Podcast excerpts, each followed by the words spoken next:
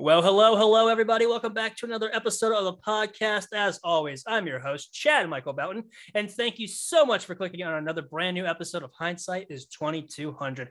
Thank you all so much for all the love and support. Truly, it means a lot to me every time I see a new follow or an email. It really just makes me smile and just, you know, gives me that extra pep to keep going. You know, you guys really make this possible, and you always motivate me to do just even more. So thank you guys so much. If you missed the last episode, I sat down with Felix of Access Your Life. They are a company out of the U K doing some great things, helping people with um, motor disabilities, you know, like muscular dystrophy, to find the right chairs. So the powered wheelchairs or the wheelchairs, and to get them for affordable prices, because um, I don't know if anybody of you guys out there know, but those things are not cheap, and um, they're not easy to get. So um, his partner has a motor disability, and he was just very inspired to help fix the problems that he saw in that community. So if you're interested in listening to that, please go check it out. It's on Anchor, it's on Spotify, and it's on Apple Podcast, Apple, Apple Podcast. Hindsight is twenty slash two hundred. All right. Well, today we have a very good friend of mine on to talk about a lot of different things. Um, and not only she is a very dear friend of mine, I, I consider her a mentor. Um, she really helped me a lot to find myself as a professional, because um, when I first started working with her at Southeastern Guide Dogs, I had zero work experience, and um, getting the work under her for pretty much the majority, if not all of my time at Southeastern Guide Dogs, um, truly one of the biggest honors. She's an absolutely amazing human being, and I'm so happy to have her on the podcast. So please welcome my guest, the great and powerful Lisa O'Kane. Great and powerful. I will take that. Hello. Happy to be here. Yeah, it's great to talk to you. It seems like you're doing well. I am. I am. Yeah. It is uh it is nice to finally be shaking off a little bit of the uh the COVID lockdown that we've mm-hmm. all been experiencing, particularly on uh the Southeastern Guide Dogs campus. Mm-hmm. Things are starting to look a little bit more lively, which is always mm-hmm. exciting for everyone.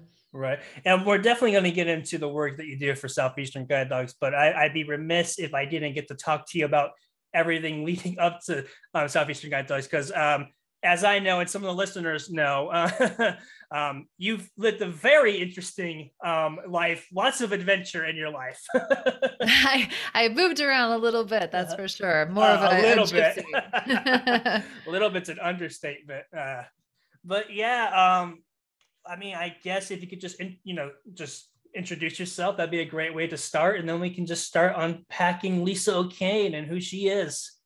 Let's do it. All right. So Lisa O'Kane, um, like you said, the Director of Volunteer Services at Southeastern Guide Dogs. I have been at this position for almost ten years, which is by far the longest I have ever held a job. So yay, Southeastern Guide Dogs. My background is actually in zoos and aquariums. So mm. prior to working at Southeastern Guide Dogs, I was the Director of Education at Bluff Lake Nature Center in Colorado. Prior to that, I was an outreach coordinator and zookeeper for the Alaska Zoo in Anchorage. Prior to that, I was the Director of Education at Gulf World Marine Park in Panama City Beach. Prior to that, I rescued seals and sea lions for the Marine Mammal Center of Monterey, California. We could keep going, but that's probably a pretty good little sample for you. I, I, I told you guys, adventure. That's the key word when it comes to Lisa. She's lived definitely one amazing, um, worthwhile life with lots of different scenes and looks, and Alaska is definitely the one I want to talk about the most. But um, we'll we'll start off by asking, um. where does your love of animals come from? I mean, were, were you always just drawn to animals from a young age? That's a great question. You know, I think I was. My my father is actually a wildlife biologist, and so I grew up with a very uh, intense kind of respect for mm. reverence of nature. A lot of my best memories as a kid were walking around the Smoky Mountains, where my mother's family's from. My dad had a little fishing boat. We would go out on the bay all the time, and you know, obviously a collection of pets, which mm. I would sort of gather as far as I could. So yeah, I think it goes back all the way. My first kind of job, quote unquote, was actually volunteering at my local zoo in Panama City Beach. And that kind of opened up a whole lifelong desire to um, not only to work with animals, but obviously to be working in animal welfare, conservation, yeah. spreading the word. And that's really sort of been a defining factor of my life ever since. Mm-hmm. So um, your degree um, is in zoo management, you know, like um, what exactly does that entail? What the, what does that type of degree look like? Well, actually, it's uh, it's even a slightly weirder than that, believe it or not. My uh, my degree is actually from the University of Central Florida, mm-hmm. and it is a degree in hospitality management with an emphasis in theme park and attraction management, mm-hmm. which you could only get probably in Orlando or perhaps Las Vegas. Um, and really, for me, my my original goal was to be working more on the operations side of things mm-hmm. in a zoo or aquarium or something like that. But I actually did a summer working seasonally in Yosemite National Park when awesome. I was twenty-two. And I think that experience kind of shifted the lens for me, because I was working for the hotel within the park, but I found myself being very, very jealous of all the rangers who got mm-hmm. to go around, do interpretive programs, really educate the guests rather than just kind of checking them into the hotel. Mm-hmm. And so after that, I, I kind of started volunteering at other places and learned a lot more about the science. Uh, my time at the Marine Mammal Center was pretty critical for me to kind of pick up on a lot of that um, science knowledge that I lacked. So mm-hmm. that led to working at a outdoor science school, a wilderness society, and sort of eventually made my way uh, to where I, I became full-fledged, you know, qualified to work hands-on with animals. Mm-hmm. So um, you're originally from Panama City area, which is kind of right in the back doors of where I grew up. Small world there. Exactly. Florida Panhandle. That's I know, for sure. Right? So um, when did you move away for the first time um, w- after college? Once you got that degree? Because, um, I mean, you've been all over the place. Yeah, it's, I know it's kind of hard to keep track. So yeah, yeah started started life in Panama City, Florida. Mm-hmm. And then, like I said, went on to the University of Central Florida. And I really, I had always kind of wanted to travel, but that sort of seemed like a far away idea, mm-hmm. really. But I actually, I was... Um, I had the opportunity to study abroad when I was in college. Oh, cool. And I took, yeah, I took, it was really fun. I took um, a semester and studied at Griffith University, which is in Surfers Paradise, Australia. Oh, wow. And yeah, that was a, a really, really fun time. And once my internship was over, I was kind of working as an apprentice at a fine dining restaurant, mm-hmm. very unsuccessfully, mm-hmm. but I had a great time. When that internship ended, I was able to take a couple of months to just sort of backpack around Australia. And then I think that was really a defining moment for me in terms of kind of um, beginning to realize how big the world is, mm-hmm. and how many experiences there are, and that you don't have to be a rich person to see the world, mm-hmm. which I think was one of the misconceptions I, I had growing up, is that you had to be rich to be able to do all this stuff. So, um, so that kind of opened the door for me. And then I had one more semester of college that I needed to complete. And then um, I, I, Actually, I just kind of, um, like a gunshot, I moved out to California uh, right after college. I'd always wanted to experience the West Coast, mm-hmm. and I ended up doing, like I said, a summer in Yosemite National Park. Uh, then I moved to Big Bear, California for oh, a winter. Nice. That was lovely. Learned how to snowboard, learned I'm terrible at it. And uh, one thing led to another. I found myself in Monterey for the next gig, and um, love of travel and love of, you know, that career path was born, I guess. Mm. Yeah, I'm super jealous that you got to spend some time in Australia. That's definitely very high on, on my bucket list. And that, that is true. Like, I myself have always grown up thinking travel, it's, you've got to be rich. You know, like I always, I always tell people, if I won the lottery, I would just travel the entire world and go everywhere that I could, because I've always perceived it, like you said, as something that you have to have a lot of money just to do. Right. Absolutely. And it, and it's, it's so, it's so not true. And, um, you know, I think particularly what I found is some of the times when I have owned the least were some of the times that I've been the most happy. Mm. And, uh, as an example, um, that summer that I worked in Yosemite National Park, I was a seasonal employee, and so I showed up with a backpack, and uh, I think I had a cowboy hat, a backpack, uh, a big old journal that I was, you know, excited to fill with memories. And uh, employee housing was actually, it was a, a tent. Um, it was, hmm. they called it a tent cabin because it had a wooden floor mm-hmm. and it had wooden support beams, but it was, you know, full on tent. And uh, and I had a roommate. It was a ten by ten square that I shared with somebody. So essentially I had five feet by ten feet to myself as the human.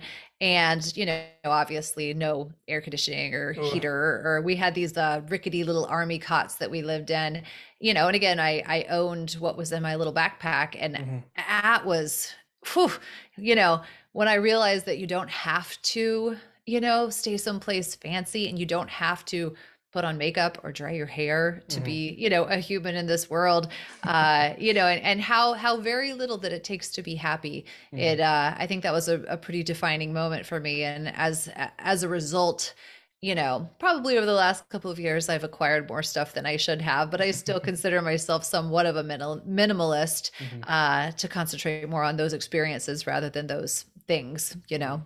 That, that, that's lovely. I, I love what you just said, because you know, I, I hate to inter- interject my own personal, uh, you know. I love it. Let's do it. It's just, you know, but I one hundred percent agree with that, because um, I was completely fine with the idea of working with Southeastern Guide Dogs for the rest of my life. You know, stable income, the house, you know, that routine. And then COVID just comes in and ruins everybody's life, because uh, I'm not, I'm not the only one. um, but Yeah, I mean, of course, I, I I didn't have any fun working as a janitor for six months. That that's an experience right. I could go without. But right, um, right. Ha- having this basically, um, I'm earning my own money by basically asking for jobs to do when it comes to either journalism or now broadcasting. I always tell people that I hated that I wait so waited so long to decide to become an advocate and to actually do stuff like this, because I've never been happier. Um, and it's just funny when you feel like, oh, well, you're you're supposed to be doing this. You're you're supposed to be working a nine to five job. You're supposed to be traveling to work. You're you know you're supposed to you know have a wife and kids. Um, you're supposed to do everything that society quote unquote expects of you. But when you don't have any of that and you're just kind of like living day by day, sometimes that can just be fulfilling enough. And for me, um, am I where I want to be right now? No, but I'm getting there slowly but surely, and I'm having fun. And I think that's what matters the most to me right now, is that I wake up every day loving the life that I'm living, having Absolutely. very little. Yeah, I think that's the way the way it is, you know, and I, I've thought about this a lot in recent years is, you know, it seems like a lot of the, you know, quote unquote advice that we were given when we were younger, you know, really did not set us up for success, because it seems like, you know, you you get a job that you hate so that you can make enough money to buy things to make you feel better about the fact that you're genuinely unhappy because mm. you don't like your job. But now you can't quit your job because you have to be able to pay for the things that you're buying to make you feel happy, because you're not feeling fulfilled anywhere else in your life. Right. Mm-hmm. And so, you know, for better or worse, I think that's why I've always kind of um, gone in the direction of nonprofits and conservation mm-hmm. and, you know, jobs like that, because at the end of the day, I have always felt that I want what I'm doing to be aligned with who I am. Mm. And that's probably the most important thing to me, you know, to mm-hmm. my, to my financial detriment often, right, right, but, right. but again, you know, um, I think it's all about the experiences that we have that make us who we are. And that's the important thing. Absolutely. That's just perfectly said. Um, so when did you end up in Alaska? So did you go yes, from um, Alaska. California? Was it California, then Alaska? Well, I California'd uh-huh. and then I bounced back to Florida actually okay. for about two years. Mm-hmm. And um, it was supposed to be just a quick little pit stop, but mm-hmm. I ended up getting this amazing opportunity to be the director of education at uh, Gulf World Marine Park, which is the Marine Mammal Rehabilitation Center up Ooh. in Panama City. And I got to um, educate the guests, educate mm-hmm. the public, uh, educate children. And then I also got to learn a lot and assist with uh, a lot of the marine mammal rehabilitations. Oh, so I so got, cool. yeah, it was amazing. I got up close and personal with uh, a lot of dolphins. They were mm. my favorite. Uh, uh, we had sea lions, sea turtles, the whole shebang, but uh, specifically the dolphins were mm-hmm. the greatest thing for me. And uh, particularly, you know, most people think of bottlenose dolphins when they mm-hmm. think of dolphins, but that's actually just one of many species mm-hmm. of dolphins. And uh, at our marine mammal facility, we actually rescued uh, several of this other kind of dolphin. It's called a rough-toothed dolphin. Hmm. They're not, most people haven't heard of them. I had never heard of them until yeah. I started working there. They're not as cute as a bottlenose dolphin. It's kind of like if you could imagine a bottlenose dolphin and an alligator had a baby.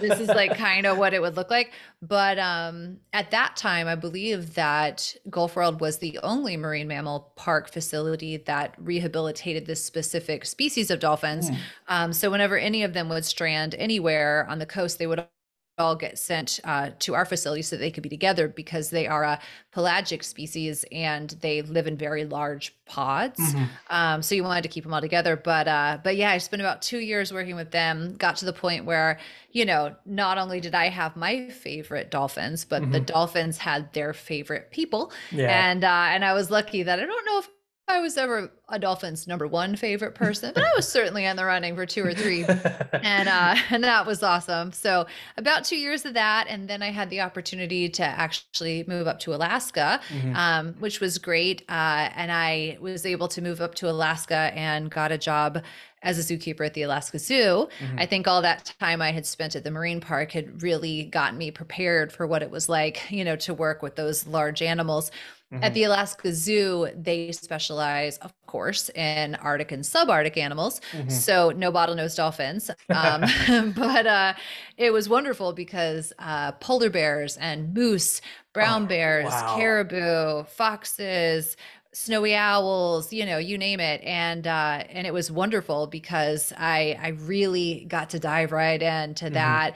And, uh, and, you know, truly just some of the most impactful moments of my life mm-hmm. were spent in that little zoo. It was small enough that, you know, um, we were only on, I think it was twenty, twenty-two, twenty-four acres ish. Mm-hmm. There was about fifty employees. And so you knew everybody, you knew all the animals, all the mm-hmm. animals knew you.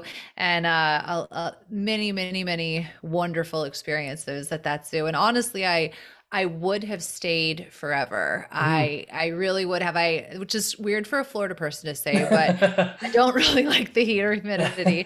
And I love snow and I love seasons. And it took me about a year and a half to two years to really feel like I fit into Alaska. It's mm-hmm. a difficult place. You got to kind of figure out your way. But once I did, oh, it was just, it was incredible. So mm. um, I kind of got to a point in my late twenties where I had a realization that if I was going to leave, I needed to leave now or I was mm. never going to leave. And, mm. uh, and the sort of the catalyst, of course, was wanting to be closer to my family, knowing that, you know, as a person who didn't have a family, it was easy enough for me to bounce back and forth. But if I wanted to kind of settle down, have some kids, mm-hmm. you know, throwing everybody on a plane to go down to Florida a couple times a year just didn't seem reasonable. Yeah. So, um, so, you know, with many tears, mm-hmm. and a lot of sadness, I, I said goodbye to Alaska. And then first stop was Colorado. Mm-hmm. uh, and I was in Colorado for about two years. And then after that, my sister had a baby here mm-hmm. in Florida. And I said, oh, darn it, I'm going to have to move home, aren't I? And uh, so I did. and uh, and I've been here ever since. Yeah. Oh, well, so I got I got, I got a ton of questions just from that. I love that. Let's uh, do it. Uh, so first thing first, that's polar bears. So you yeah. got to work with legit hands on hands, with, like I want to say hands on hand, but, but you got to work with polar bears. Um, well, that was pretty, pretty incredible. Now, I will say I was never in charge of the polar bears. That uh-huh. was another shift, mm-hmm. but I got to assist with polar bears. Mm-hmm. And um, specifically, I got to help sometimes when we would be doing annual medical examinations. Mm-hmm. One of the things It, about working with large carnivores like that is that there's a lot of rules in place from um, the U S Department of Agriculture, mm-hmm. as well as the Association of Zoos and Aquariums about like how close you're allowed to get, mm-hmm. what kind of interactions, just for safety's sake. So although we did a lot of training with the polar bears, positive reinforcement, all of that kind of stuff, we weren't actually able to get hands-on with them, except right. for once or twice a year when they had their met uh, their annual vet visits mm. and things like that, because they would get tranquilized um, mm. for those procedures. And I'll tell you what, the moment that those bears were tranquilized, I was petting all over them and I was loving yeah, all over them, because yeah. it was the only time that you really could, you know, mm. I mean, they were wonderful. They'd listen to you. They'd do all the behaviors that mm. you asked of them. We had really good relationships with the bears, but you just, you have to be careful. I mean, again, yeah. it's a thirteen hundred pound predator, as yeah. it were. But um, but I'll tell you, as a person who has touched a bear, not as soft as I expected. It was not as delightful as I expected. They're, the, uh... it's the, the rumor's not true. Yeah, they do not they do not feel like little cotton balls, as the Coca-Cola ads would would let you think. It's actually, it's interesting because polar bears have, um, well, a couple of things. They have fairly coarse, very coarse hair, and it's actually hollow in the middle, like a straw, mm-hmm. which helps it to not freeze. Um, mm-hmm. When they're in, in colder climates, it actually kind of helps with that. Additionally, it's not white. It's right, actually, right. Yeah, it's transparent. Yeah, because yeah. if it was white, it would reflect the heat, which you don't want. Their skin is black underneath to help mm-hmm. soak in that heat. Um, but the biggest thing is that polar bears actually, they create um, an oil. It's an oily sheen that is all over, all over their hair um, to help them stay water repellent. Mm. Um, so kind of like, you know, if you were to put an oil on a leather jacket or something mm-hmm. like that, kind of helps protect it so that the water crystals will just kind of shake off. Mm-hmm. But that oil feels like oil, yeah. kind of smells like spoiled salmon, you know? And so yeah, I was so excited to pet these polar bears. And then I yeah. did. And I was like, oh, where is the sink? Yeah, I was, it was less exciting than I, I hoped. Where's, where's the, where's the, um, the Perel? Yeah, yes, exactly. Like, I mean, it's fifteen scoops of the uh, sand, hand sanitizer. Yeah.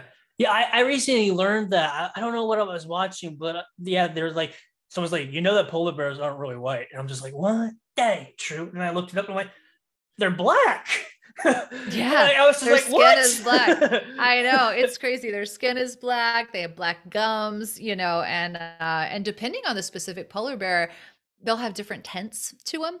Um, so when I was working there, we had two polar bears. One was named Apoon and the other Aww. was named Lútik. Oh, that's Ap- cute. Yeah, Apoon was pretty pure white, but Lútik had a um, kind of a peculiar yellow color to him. Mm. Um, and in certain certain parts of him, he was it was almost like a the edges of orange, you mm-hmm. know, and you're like, that is not correct. But mm. he was like, I'm sorry, this is just my color, you know. So, um, when it comes to like the, the rehabilitation of these animals, um, what really um, what was your role in that? Um, um, especially, you know, if you want to talk about the work you did with the dolphins, because I think that that's so cool. Um, and it's, it's of course, um, a very, you know, touchy subject nowadays, you know, with all the things of people not really liking the idea of, you know, captivity and, you know, that type of stuff anymore, especially, you know, with the whales, um, the tigers. So, um, you know, I definitely would love to hear your thoughts on all that. Yeah, absolutely. That is mm. such a great question and so important to bring up. Mm-hmm. And, and yeah, I agree with you. It's interesting to kind of see how the climate has shifted. Mm-hmm. Um, but that being said, I have some, I have some, I have some thoughts on that. And uh, the biggest one is that I implore people to understand that not all zoos and aquariums are created equal. Mm. They just aren't. Mm-hmm. Um, you have people like Tiger King who are mm. an abomination, and mm. the things that they are doing are absolutely tragic. Mm-hmm. And you have roadside zoos, you have horrible things. Um, And and then on the other end of the spectrum, you have accredited facilities. Mm-hmm. And that's the really, really important thing. Um, there's a lot of different accreditations that zoos and aquariums can apply for. The, the most well-known ones are the Association of Zoos and Aquariums gives mm-hmm. an accreditation to the highest standard of mm. zoos and wildlife rehab centers. The Alliance of Marine Mammal Parks and Aquariums does the same thing on the marine mammal side of things. So in order for an organization to be accredited by those two institutions, mm-hmm. there is so much that goes into it um, as mm-hmm. far as the size of the enclosure, the quality of the food, the rigorous training, uh, ensuring that the animals are getting environmental enrichment and mm-hmm. education. And that, you know, the biggest thing that I want people to understand is that when you're dealing with an accredited zoo or aquarium, and most of the the big ones that you're going to see here in the United States, at least, are the Denver Zoo, the Houston Zoo, yeah. the, you know, those those main ones mm-hmm. um, that are a big, big organization.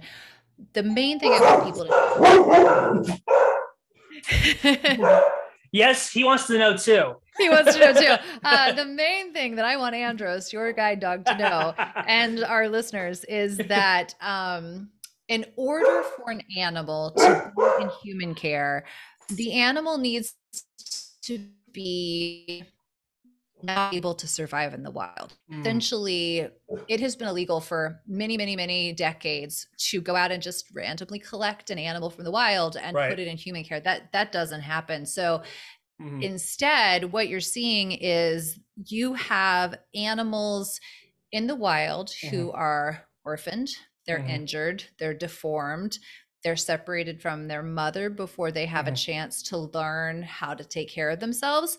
Um, or sometimes you'll have an animal like a bear who gets too used to people and right. food, and they're becoming, they're becoming dangerous because mm-hmm. they're showing up around people. And obviously that's not a good thing. Yeah. And so, you know, you don't, you don't have a lot of options for those animals. Mm-hmm. Um, one of them can be to send that animal to a loving accredited yeah. wildlife rehabilitation center, where rather than um, exterminating the animal, mm-hmm. which, you know, happens, right. that animal has a chance to live out its life. And mm-hmm. so all of the animals in the organizations that I've worked with have all been deemed unreleasable mm. by, um, by a lot of different government entities right. that are, you know, they're independent of the zoo. So it's not mm-hmm. like the zoo's like, oh, you can't survive, come on over here. You right, know, right. There's reviews that need to take place. And so as a result, I believe, you know, having places like that, where obviously everybody agrees an animal's place is the wild, if the animal can survive there. Mm-hmm.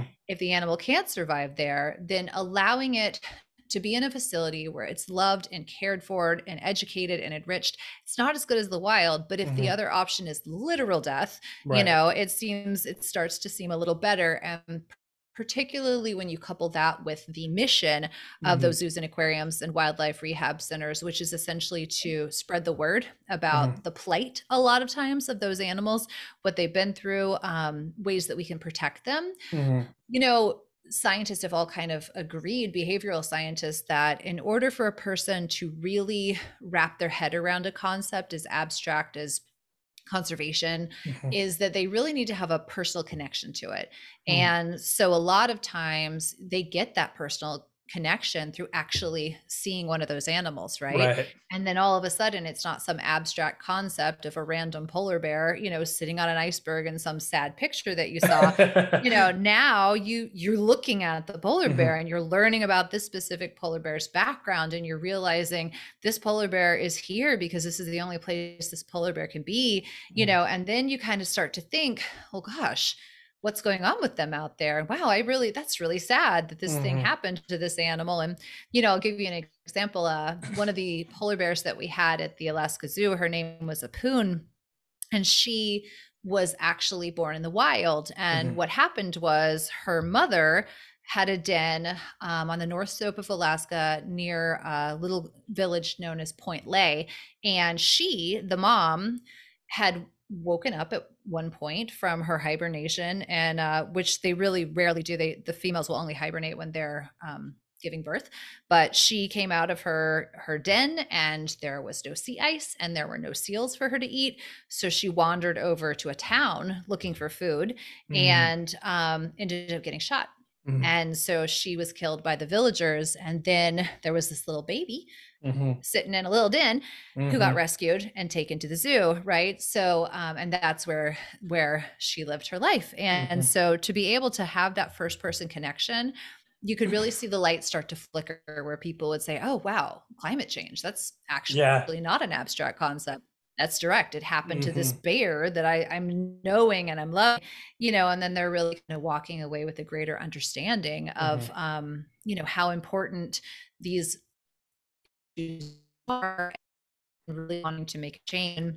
You know, and to, to that point, some some people say, oh yeah, well, if you want to go see a polar bear, like they should just go see a polar bear in the wild. Um, yeah, good luck. You know, to, to which I say, like, have you ever seen a polar bear in the wild? Right, right, right. Because, you know, not only is it prohibitively expensive to find yourself in a lot of these habitats, whether it's in, you know, the Arctic or in the African savanna or whatever, mm. but if all the people who visited zoos and aquariums every year instead we're going to the Arctic or going to the African savanna or going wherever, now we got a problem with carrying capacity, because now mm. we have all of these people essentially trampling around and sort of destroying these delicate environments in their enthusiasm mm-hmm. to want to be a part of it, you know. So to which I say, isn't it better to have a small population of ambassador animals essentially mm. who couldn't survive anywhere else, who, mm-hmm. um, you know, they're getting a pretty good life, yeah. uh, where they get all their meals, they're not going to get eaten by a predator. And mm-hmm. those individuals can kind of serve as inspiration for everybody else. Mm-hmm. And then hopefully at the end of the day, they can walk away really caring and understanding about them and wanting to make the world a better place for them. Mm. Yeah, you've definitely given me a lot to reflect on. And There's I, a lot I, there. Yeah, yeah. I mean, you really unpacked it quite well. Um, You know, I think a lot of the issues and the, you know, the ad, the aversion to it comes from these very publicized, like Tiger King, let's just be honest. I mean, Tiger King has done a lot of, I would say, negative impact, because oh, yeah. now people just think, oh, well, it has to be like this for everything that has to do with the big cat world, you know, no matter what, you know, accreditations they have, they have to be just terrible and awful people, because that's what people are being portrayed as, and that's what they're getting their exposure to, when in reality a lot of these places, you know, like the Denver, the Houston zoos, um not only is it about rehabilitation, so, you know, helping animals get healthier and perhaps maybe re-releasing them into the wild, but maybe not, but also there's a lot of research that they can get from the animals as well, and help us to better understand the ecosystems, the environments, the relationships between the uh, their other animals that they lived with. So, you know, it serves a lot of good. And of course, like you said, you know, animals always belong in the wild, but if they have the choice of, okay, let's put them where they can be ambassadors and these good stewards of the animals and their plights and their struggles, Um, wouldn't you rather that than basically the only, only other option being, so we're going to kill it?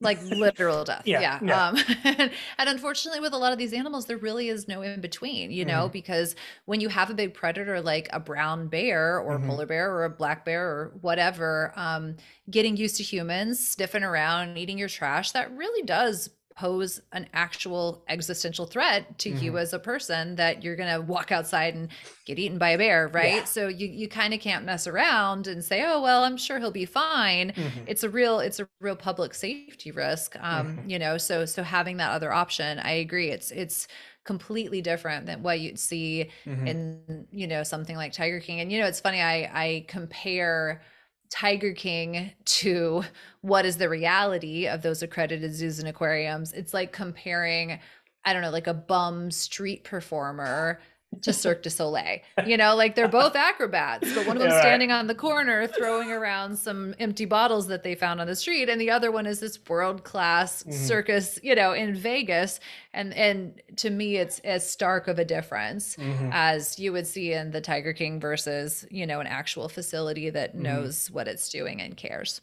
Yeah, I just think um, definitely um, people should be very careful with where they get their exposure and information, or their kind of first experience when it comes to something um, as very um, large and, you know, just sometimes even hard to completely just grasp, like the, the zoo, and then the work that these um, zookeepers and re- rehabilitation scientists and all this stuff, you know.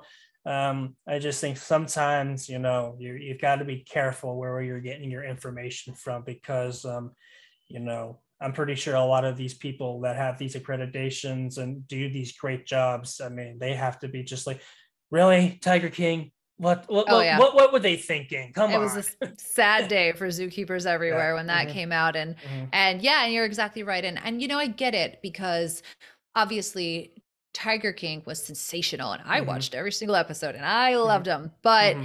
you know, that's a better story than mm-hmm. the reality of, you know, a person like me going mm-hmm. to the zoo and working on my behavioral plans for mm-hmm. an hour and then weighing out all the food to the gram to make mm-hmm. sure that I'm not overfeeding or underfeeding, you know, my animals. It, it, that's, you get it. It's a, mm-hmm. it's a better story. And I think mm-hmm. a lot of those, you know, and, and a lot of, a lot of those stories are, even the ones that are not as sensational as Tiger King, like mm-hmm. I'm thinking of, you know, Blackfish was another one that came out that was mm-hmm. very impactful. That was very impactful for me, you know, and those, those folks, I, I really very much um, appreciate and understand the message that they're trying to get across. And, you know, however, there's so much nuance. You're, you're mm-hmm. exactly correct. There's so much nuance. And I'm not saying that I'm, you know, fully on board with every decision right. that SeaWorld has ever made. I have some things that I definitely disagree with them about, but mm-hmm.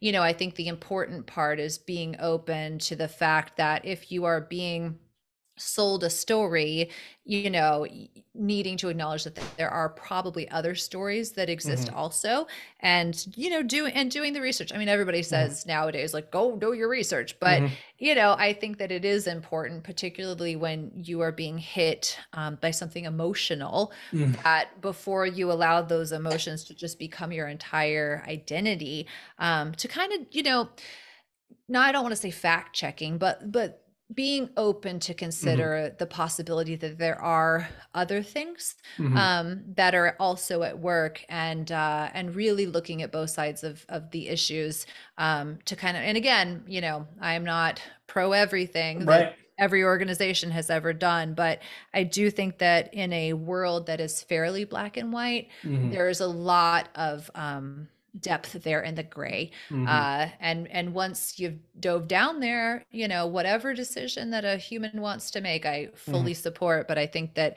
you know, it, it is in everybody's best interest to not mm-hmm. rush to the obvious conclusion mm-hmm. without being open to the possibility that there are mm-hmm. multiple conclusions, if yeah. that makes sense. No, absolutely it does. And I mean, and, you know, say what you want about Tiger King, you know, like, like, is it a good show? Absolutely. It was oh my gosh. so interesting. Like I, I like you can't, you just can't turn your, your, your eyes away from that oh, screen. Every episode yeah, got I, weirder than the last. Yeah. And, but you know, I would say at least it did one thing, and that it did highlight the terrible, terrible people in this amazing field and the bad things that they're doing, and outing them and getting rid of them. Agreed. So I mean, uh, if you absolutely. want to say anything, at least it showed us, okay, these people got to go. Yes, and we don't absolutely. want these people. I fully agree with that. Mm-hmm. And you know, you, you, it's kind of funny because you mentioned, you know, accreditations and all these things that they have to do and these, you know, requirements. And, you know, that's not that largely different than, um, you know, the guide dog industry. Absolutely. Trying to I, I, segue I by way. That was a really good segue because it's so true, you know, and, uh, and actually when I, when I first started working at Southeastern Guide Dogs, we were, um, we were just expanding our service dog program, mm-hmm. and we had already been accredited with the International Guide Dog Federation, which mm-hmm. was, you know, the wing that was guide dogs, but mm-hmm. we were working on our accreditation for, um, assistance dogs. Wait, that's not correct. Um, yeah, Assistance Dogs International. Um, yeah, A D I. Yeah, thank you. I'm like, what am I doing?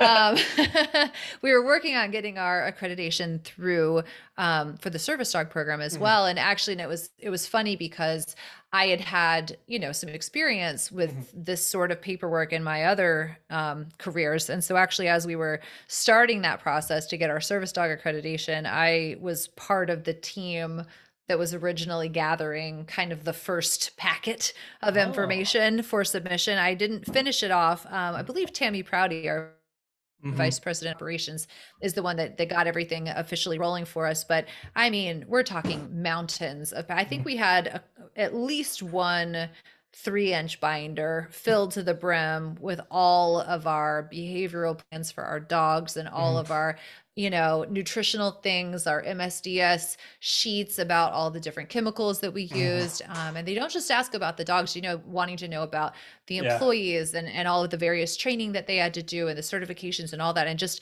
the, the absolute yeah. mountain of uh, of documents that needed to be prepared. Not to mention that you also have um, a lot of visits. You have mm-hmm. people that'll pop by, either inspectors who are announced or sometimes unannounced, to mm-hmm. make sure that everything is the way that it should be, even when you aren't expecting, you know, to be to be. Yeah. checked in on at that exact moment. And yeah, there was a, a lot, a lot, a lot of parallels between those accreditations. And, you know, and now we are dual, dual mm-hmm. accredited in both of those areas, which we've worked really hard for. Yeah, absolutely.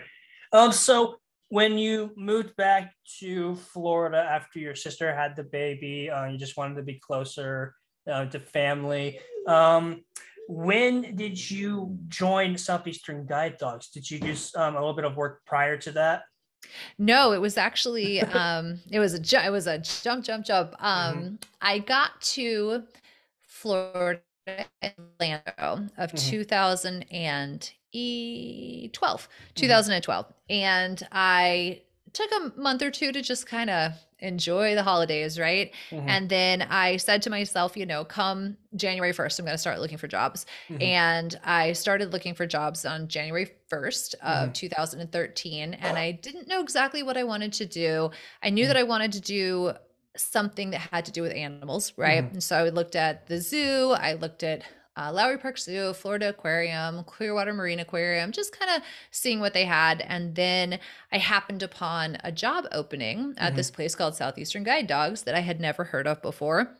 And it really struck my imagination because mm-hmm. previously when I was working in Colorado as the director of education at Bluff Lake Nature Center, a couple of our volunteers at the Nature Center also volunteered at a service dog school in Colorado, mm-hmm. not for guide dogs, but um, service dogs, I believe, for veterans. Mm-hmm. And sometimes they would talk about their stories of things they'd done and how fun that was. And, you know, and I remember at the time being like, man, that sounds more fun than this, you know, like this nature, nature center is amazing, but we're talking about dogs, you know? So, uh-huh. so certainly when I got down here and realized there was a guide dog school, you know, about forty-five minutes from where I was staying, mm-hmm. I was intrigued by it. And And then when I did a little research, I was even more intrigued by it.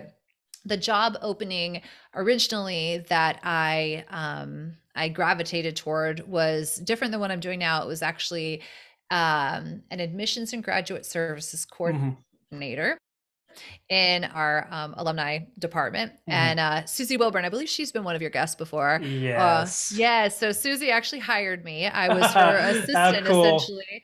Yeah, which is pretty cool. We always joke about that now, that I exist here because of Susie. Mm-hmm. And uh, and I and I I joined the team there. I was excited about it. I I had never really worked in admissions, um, graduate services, anything like that. And mm-hmm. it was a little bit out of my wheelhouse, but I think that I was so interested in the company that I figured, you know what, let's start there, see what it's all about. If we stay there, cool. If something else comes up that's a better fit, that's mm-hmm. great. But I just really, you know, wanted to be a part of the organization. But actually, it was funny though, before I got the job, because I was staying with my sister in Tampa at the time. And like I said, it's about a forty-five minute drive from Tampa mm-hmm. down to Palmetto.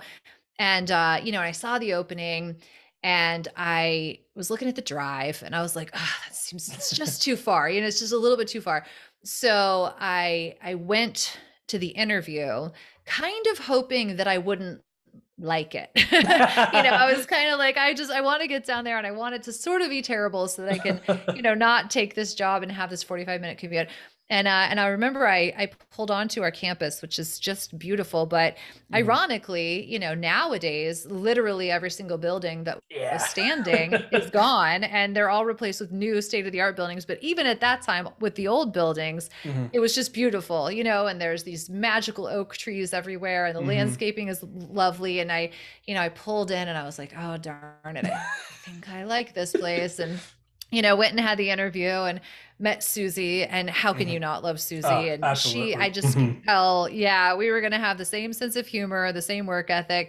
So we had our interview and, and I'll, I'll never forget, you know, I got back to my car and I was, I was driving out of there and I called my sister and she asked how it went. And I was like, oh, I think it went well. Oh, I think I really want it, you know? And I was, um, and I was a little bit disappointed that I was so excited about it. Cause I was like, this means I can't live in Tampa and I'm going to have to figure out, you know, someplace closer. Mm-hmm. Um, so sure enough, a couple of days later, I got the call that, um, you know, I was offered the job. Mm-hmm. And even at the time, I was still trying to talk myself out of it because I was like, it's too far away, you know, and, uh, and I'll never forget. I was in the, um, West Shore Mall in Tampa with my sister. Uh, I told him I'd think about it, you know, and that day I, I was just walking around the mall with my sister and her very tiny baby. And there was one of those marquee kind of signs in the middle of the mall, you know, where the map is that shows you where all the stores are. And sometimes they have advertisements for random things. Well, on that particular day, there was an advertisement for Southeastern Guide Dogs in mm. one of those mall marquees, which working at Southeastern Guide Dogs now, I realize how rarely we would ever do those types of advertisements. Like mm-hmm. having a mall marquee is not really what we do. Mm-hmm. So the fact that I, you know, happened to see one was kind of, kind of odd um, in the first place. But, you know, I saw the sign and I was like, mm. okay, fine. I hear you. Fine. I'll take the job, you know? And so I called Susie back and uh, and accepted the job. So mm. I worked under Susie as the admissions and graduate services coordinator for about five or six months. Um, mm. And then at that point, there was an opening on the walkathon department, and uh, yeah, which I know you know all about. Mm. And so I have a background in event management, and they were making some changes over on the alumni side of things anyway. So. Mm. Um, my position was kind of changing. It was just kind of good timing. Mm-hmm. Um, so I went ahead and shifted over to the walkathon department mm-hmm. and I worked there for the next two years and I planned our Orlando walkathon, our Tampa walkathon, and our Saint Petersburg walkathon. Damn. And yeah, and it was uh, it was large scale event planning, mm-hmm. unlike anything I'd ever experienced mm-hmm. before, but I really enjoyed, you know, um, getting to be a part of something like that. And um, large-scale event planning, in retrospect, is not my jam. it's, it's not the logistics that are the issue for me. I um, I was very fearful of fundraising. I mm. just didn't have the confidence for it. I would actively talk people out of donating because I felt uncomfortable and I wanted to leave. I just didn't have it. Mm-hmm. Um, but I loved working with the volunteers because at mm-hmm. that time, and still I believe to this day, um, the volunteers were were really responsible for planning a lot of the aspects of the events. We had these different mm. committees for the different cities, and I got to meet so many wonderful people. And, you know, over the course of the years, you know, planning these events, pulling them off as a team, getting to know everybody, everybody's so proud about it and getting to celebrate a job well done and all that. And I, I really loved that aspect of it. Mm-hmm. So um, coming into my second season of those walkathons, um, Southeastern Guide Dogs' previous volunteer services manager uh, accepted a position elsewhere. And that was the position I'd kind of been angling for the whole time. You know, I sort of had my one eye on it while mm-hmm. I was doing the other thing. And, uh, and, I'll, and I'll never forget um, Shannon Starling, our human resources mm-hmm. vice president. She she loves to laugh at this story because I was down in the finance department turning in some walkathon money the moment that Shannon sent out the email that said, hey, you know, so-and-so's leaving and just so happens we have this position. You know, if anybody is interested, whatever, we're going to start recruiting. And I was in the finance office. One of the ladies in finance was like, oh, wow, look at that. Hmm. You know, and I'm like, what did you say? What is that?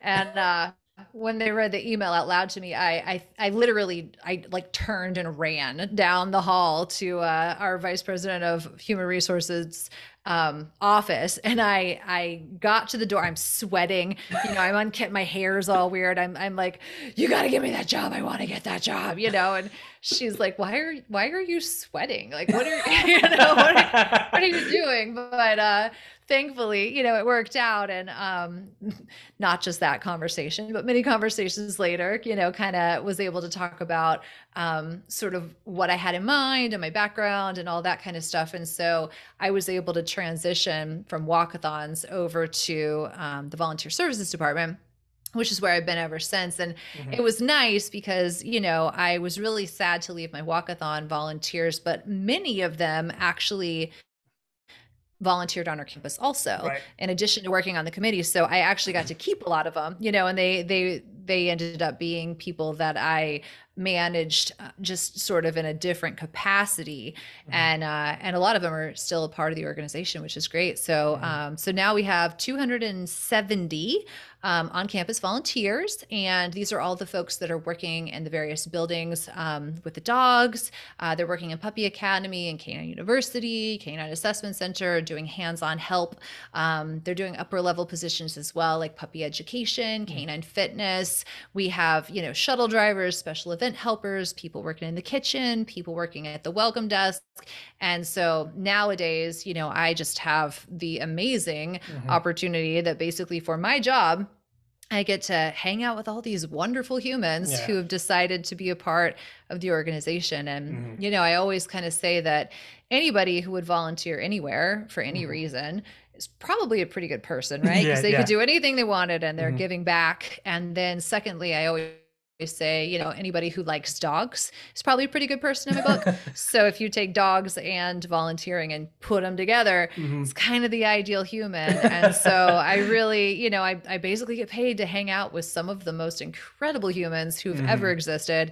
And uh, I absolutely love it. And I feel really fortunate that that's the direction that my career has taken me, because I, mm. I don't know that I would have expected it, but you mm-hmm. know, life, life happens. And yeah. I, I just am really thankful for the opportunity. Yeah. So um, first, shout out to my walkathon team. I, I love, love, love, love Jen and Mal and uh, Jane, Taylor, Emily, uh, wherever you girls are at. I hope you're doing great. And um, I know you're doing great things. So uh, shout out to the walkathon. And uh, that's what really helped me, you know, become confident in speaking and, you know, outreaching. So, you know, I, you know, I loved my time at walkathon. Um, you know, was very sad to have to stop, but, um, you know, never forget them. And then, of course, um, shout out to the amazing, and I truly mean amazing, volunteers that you manage. Oh, my God.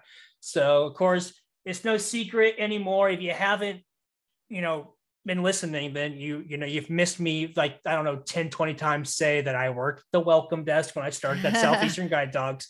And um, I worked, and of course, I'm biased. Um, I worked with the best um, volunteers, um, Selena Holmes, Joyce Penrod, Harriet Jordan, you know, uh, Ruth Ann Howey, um, you know, Denise Masters, you know, just, just these amazing, amazing people. And um, I owed every bit of my professionalism and learning how to become the coordinator of that welcome desk to those amazing volunteers that you put behind that desk, because my goodness, are they phenomenal. And I stay connected to them to this day. Um, I, I go to dinners with them about every quarter um, because I, I love them that much, and they will be just friends of mine forever.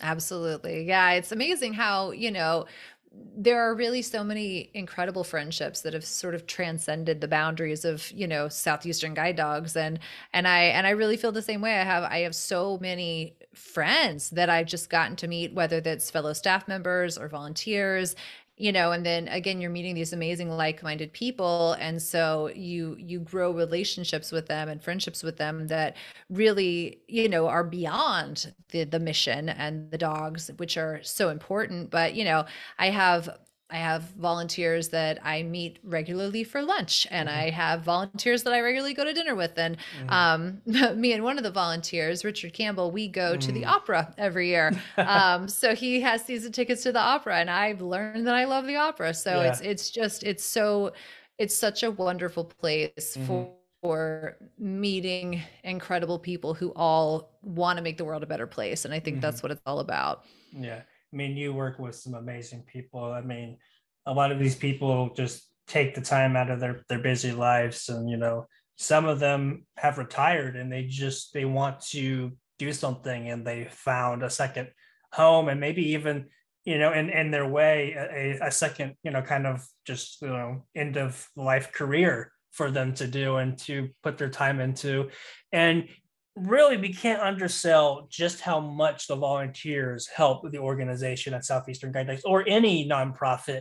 I mean, they really do a lot of work, and especially for Southeastern, because of course we both know, you know, firsthand, you know, there's a lot of them working in the kennels with the puppies and doing that early education, or people, you know, over in the vet center, of course, you know, working in the offices, and of course, fundraising. I mean, oh my God, the fundraising that the volunteers at Southeastern Guide Dogs do is insane. Uh, so, you know, we can't undersell just how important um, their work as a volunteer is.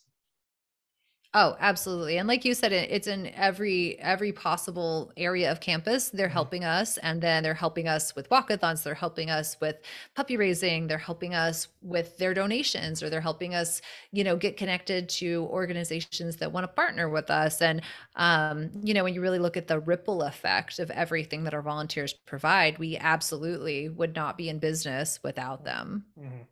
So, can you unpack a little bit about um, your job? So, Director of Volunteer Services.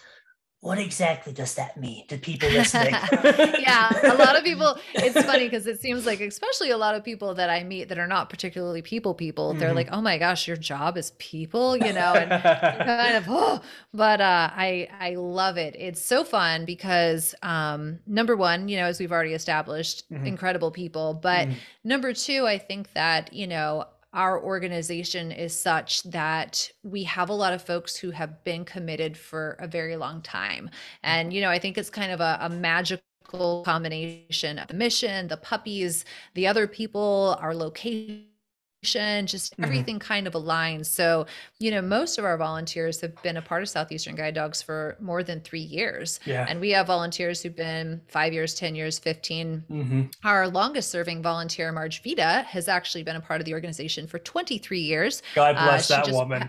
I know. She just passed her ten thousandth, nope. Yeah. ten thousandth hour of service mm-hmm. a couple of months ago. Um, you know, but she is not, I mean, she is our longest serving volunteer, but she's not an anomaly. We've got folks who have eight thousand hours or five thousand mm-hmm. hours or, you know, whatever. And so due to the commitment of our longstanding, long serving volunteers, it really frees up my department, the volunteer services department, to function a little bit more like a human resources department mm. than a classic volunteer services department that you'd see in a lot of organizations.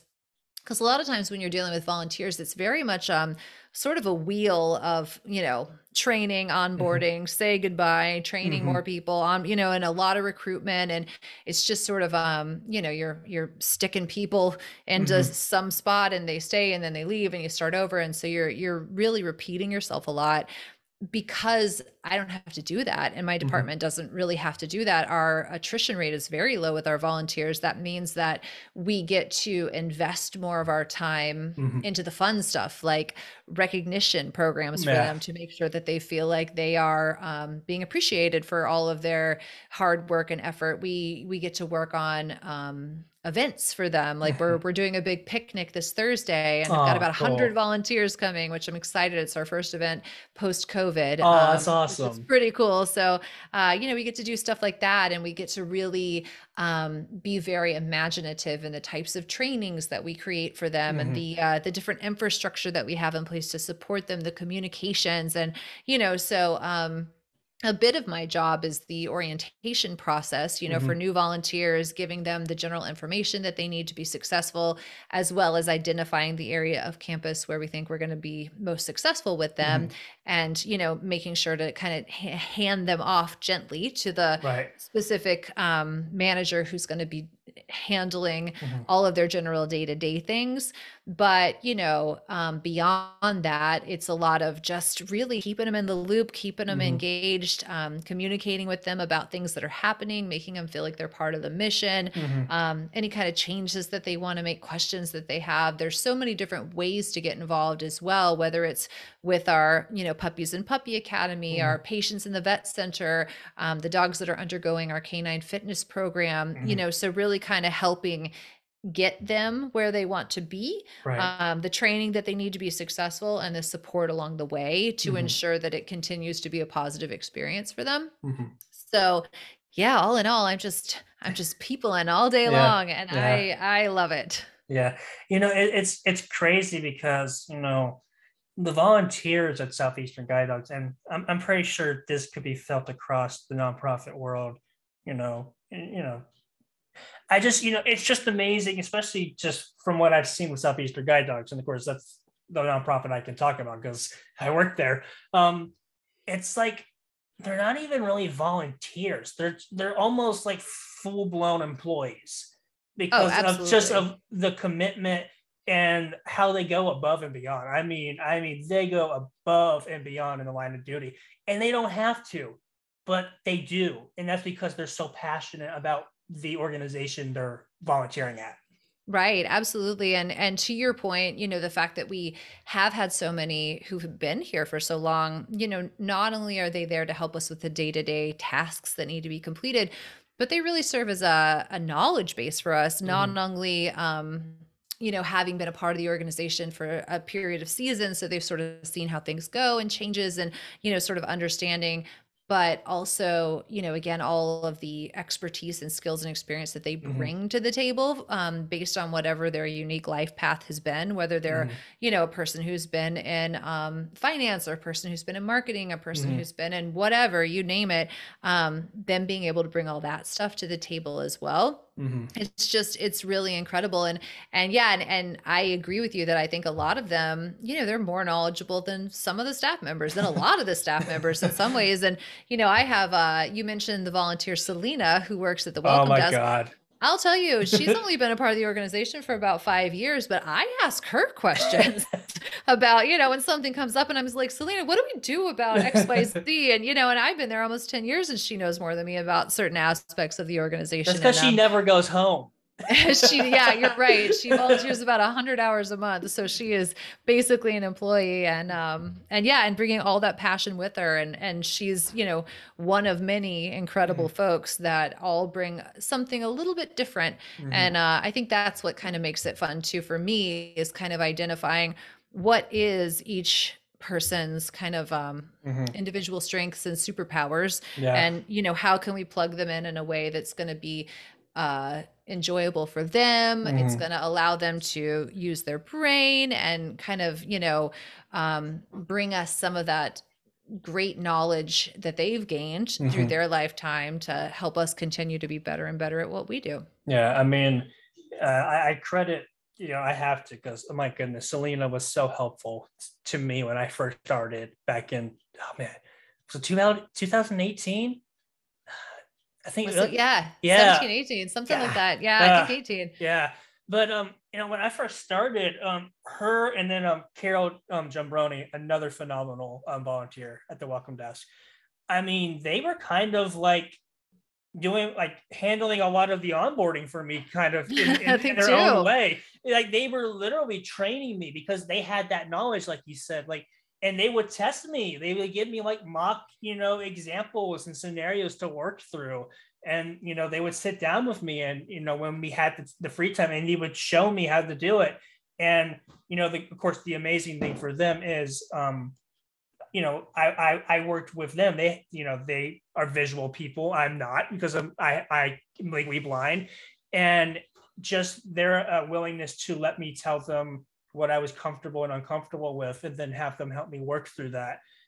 I mean, I owe so much of the professional I am to them. And, you know, just like you said, they are such a source of information, and just, man, their knowledge sometimes just supersedes even like the C E O. I mean, absolutely. I think Selena could probably run the world if she wanted to. And again, she's one of many.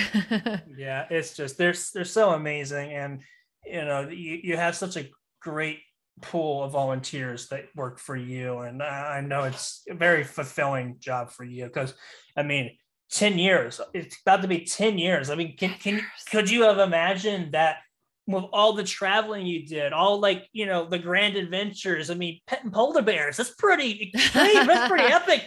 Did you really think at the end of the day that you would be at um, Southeastern Guide Dogs doing the volunteers and being their director? Yeah. You know, life is funny like that. Mm-hmm. Right. Um, and yeah, I almost ten years here. And to give you, you know, some perspective, the, uh, the second longest job I've ever had was at the Alaska Zoo, and that was about three and a half years. Mm-hmm. So, um, you know, what a difference, but, uh, it's, it's been wonderful. And I think, you know, I am a person who likes excitement, and I'm a mm-hmm. person who likes variety, but I find that I get that um, when you're working with people, right? Because every day is going to be different. And, and, you know, and I think something else that I've really enjoyed that I hadn't ever gotten to experience with previous employers because I wasn't there long enough mm-hmm. is, you know, you really do gain a wisdom about mm-hmm. how things work and sort of seeing how things play out in time. And, you know, and you'll, um, you'll try something and it either works or it doesn't. And then you tweak it and you do something else. And so, um, you know, when I first started uh, in my position, it was a lot less fleshed out. Mm-hmm. Um, we were a smaller organization then, right. so we didn't need to have all of the infrastructure. And I just really enjoyed the opportunity to actually get to, you know, build the infrastructure mm-hmm. for the department as far as what kind of training do they need before they get started. And if I were a new volunteer, what would I want to see on my tour? Mm-hmm. And, you know, being given that creative freedom to pretty much structure the program however I think it's going to best work. And, you know, obviously there's guardrails on that. If it's not effective, we change our mind, right? right? But I've really appreciated um from our management, the the green light to kind of be creative and explore mm-hmm. and try different methods, and not being married to the idea of like, oh, well, we've always done it this way, so we should continue to always do it this way. Mm-hmm. You know, it's it's very innovative, um, you know, kind of very what's next, what's next. And mm-hmm. um, and I've loved that. And uh, and I think as a result, I have a I have a high work ethic. I always have. I, I get bored if I'm not being challenged, and uh, and I I have definitely really enjoyed the ability to kind of make this department into what mm-hmm. I envisioned, and then you know as things keep coming and things keep growing and evolving, the position just keeps growing and evolving with it, and I feel mm-hmm. like that's really exciting. Yeah, you definitely in your free time, you still like to be adventurous and try new things. So. That's true. That's saw, true. Saw you and Matt were learning how to sing or something. that was that was a short-lived uh, little burst of COVID, but uh, yeah. yeah, we were all doing we were all doing mm-hmm. strange things during COVID. He yeah. got into bread making as people do. Mm-hmm. Um, we've squeaked out as much traveling as we mm-hmm. could possibly do in the midst of a pandemic, but mm-hmm. um, that's been fun. I actually got to go back to Alaska last summer for the first time oh, in about awesome. ten years. So, you know, um, it's it's been a beautiful life. Mm-hmm. Yeah. So for people that are maybe interested in volunteering, um, maybe even volunteering for Southeastern Guide Dogs, um, what would your advice be for them? Oh, I love that question. So come send me an email, baby snow. Um, I, I think that the biggest thing, you know, for a person who's considering volunteering, wherever it is, mm-hmm. Southeastern Guide Dogs or somewhere else, you know, is, is kind of, um, really thinking about what it is that you want to do and what it is that you care about. And, you mm-hmm. know, what does your timeline look like? Are you going to be somebody who's going to want to pick up shifts once a week? Are you somebody mm-hmm. who'd rather kind of do projects on a one-off basis as they come up? Um, you know, mm-hmm. how much training do you want? Do you want something where you can just bop in and, and help mm-hmm. when you want to, but then, you know, not feel guilty if something comes up and you got to kind of sway and change your plans? So, you know, I, I would always encourage people to kind of consider where they are. Mm-hmm. And then once they kind of have that idea of what they're looking for, um, then they can really kind of narrow in where that's going to be. Um, a great website that I always recommend to people, it's this website called Volunteer Match, where you can actually um, sign on and you say, I, you know, I live here in the Tampa Bay area mm-hmm. and I want to volunteer with animals search. And then all these different volunteer opportunities will pop up in all kinds of different organizations. And then you can kind of go through there and, you know, see what your fit is. And then you can um, move forward. Generally, there's links straight on that website where you can mm-hmm. go to the different organizations and fill out applications and learn about credentials and all that kind of stuff. With us specifically at Southeastern Guide Dogs, I would love to see anybody who wants to join. Um, the way that we do things is that folks can apply to be a volunteer right on our website.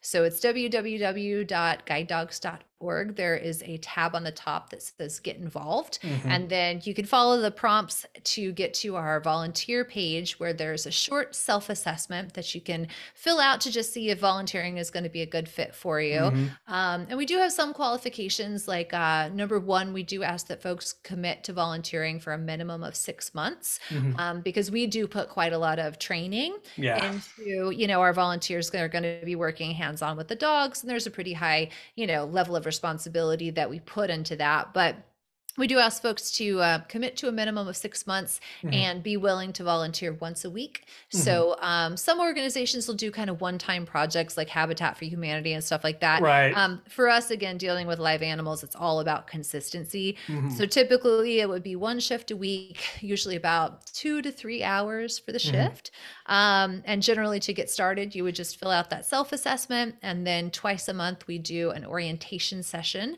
um, on our campus where folks can kind of come, learn, experience firsthand what it's all about. And then if it seems like it's going to be a good fit for them after attending orientation, um, then we can go on into talking about the exact openings mm-hmm. that we have available, um, the trainings, and generally from start to finish, once folks join that orientation session, it'll be about two weeks before their first day. Mm-hmm. So not a huge turnaround time. And yeah. um, we love, love, love it when people yeah. come and meet us. So it's yeah. always uh, always exciting to have folks joining the team. Yeah, absolutely.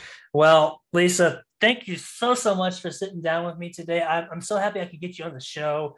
Um, you know, I, I said before when I was introducing you, um, you really were a, a great mentor for me when I first started out because, um, you know, I, I got my first job with Southeastern Guide Dogs when I was straight out of college. And um, just due to the ableism that this world still continues to um, experience when it comes to disabled people, I never got the chance to work. So I had zero work experience. I had no idea what I was doing. Um, but you, Alexandra Young, and Andrea Inman, um, you were so essential to me to learning about myself, discovering just the professional that I could be. So thank you so much for being there for me in those formative years when I really had no idea what the heck I was doing. Oh, absolutely. And I'll tell you, you know, um, quick kind of little story about that. I, I still remember the day that I looked at your resume for the first time because you'd applied for the position at the mm-hmm. welcome desk. And, you know, we had a stack of resumes and so just impressed with your eloquence.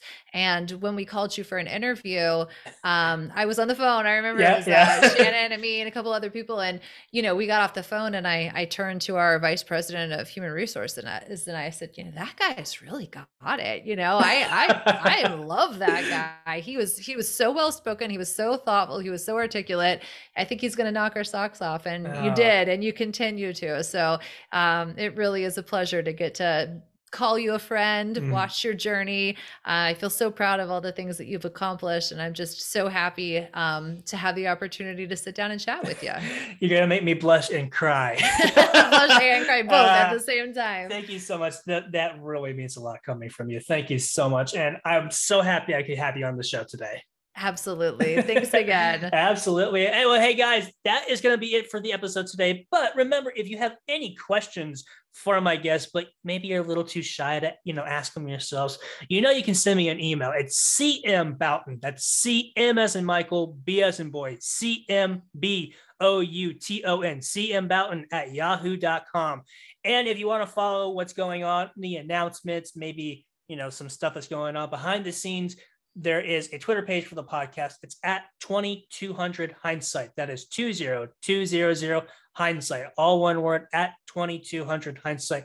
And remember, if you know anybody that would love to listen to the podcast, let them know that we're on Anchor, Spotify, and Apple Podcast. Hindsight is twenty slash two hundred. Please make sure to put the slash in between the twenty and two hundred. Hindsight is twenty slash two hundred. Well, you guys, that's it for today. Thank you so much. As I always say, until we meet again, be kind, take care of yourselves, and yeah, see you guys soon. Bye.